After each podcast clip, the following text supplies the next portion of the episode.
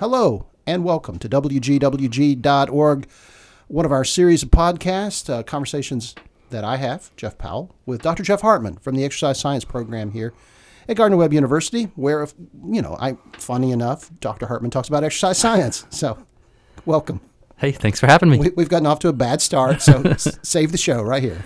Well, uh, today I was originally going to talk to you a little bit about um, exercising and protecting your skin, Yeah. but seeing how it's there's no sun for the last two days, I thought we'd shift topics to a, a big um, uh, New England Journal of Medicine article that came out last week, I think, about exercise being tied to a reduced risk in a whole host of cancers. Oh, I think we've talked in the past. Um, exercise has been shown to reduce your risk for breast cancer, um, colon cancer for, for men. And that used to be kind of there was those two or three that there was good evidence for. Well, this new uh, massive study, I think it had 1.3 or 1.4 million um, participants, and they pooled this uh, a number of large studies Oh, okay.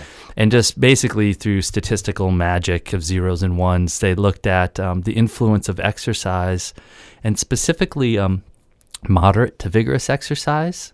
And this was uh, they found regardless of time. So it's kind of a theme we've talked about. With the higher intensity seems to be more important than the duration. Yep. They found that those exercising of moderate to vigorous intensity had a reduced risk for a whole host of cancers. And, and I pulled it up here so I could make sure I got them all. Um, in addition to the breast cancer, lung cancer, and colon cancer, which seem to be the big three that we already kind of quote know, knew about. Um, they also found a lower risk of tumors in the liver, esophagus, kidney, stomach, endometrium, blood, bone marrow, head and neck, rectum, and bladder. That's a lot. That's a lot. And uh, the the key message, I think, well, one, stop. If this was a telegram, full stop right there. That's that's a reduction in, in a whole host of cancers.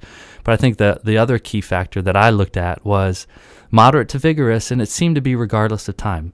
So those that were more sedentary were at a greater risk. Those that had more moderate to vigorous intense exercise um, were at a reduced risk.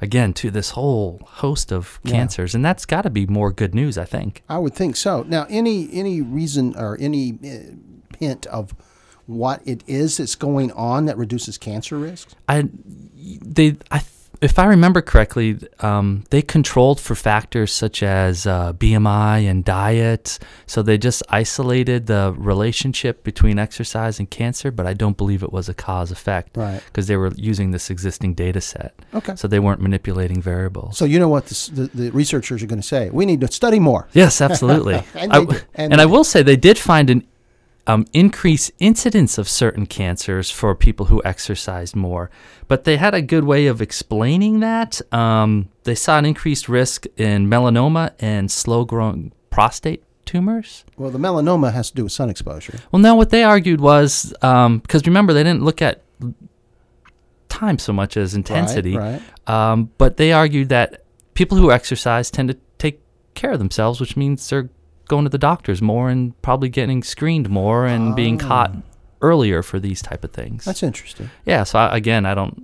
This was not a So more research is needed. absolutely. Yeah, it's a good but way it to tie is bow good on it. news. Uh, Once again, just one more piece of evidence that that good, moderate exercise, regardless of duration, helps. Yeah, absolutely. That's a All good bow. If folks want to get in touch with you, Dr. Hartman, uh, how can they do that? They can email me exsi at gardner-webb.edu. And if that's uh, too much to remember, you could always uh, just email us here at the station and we'll make sure Dr. Hartman gets a hold of it. Just info, info at wgwg.org. Thanks a lot.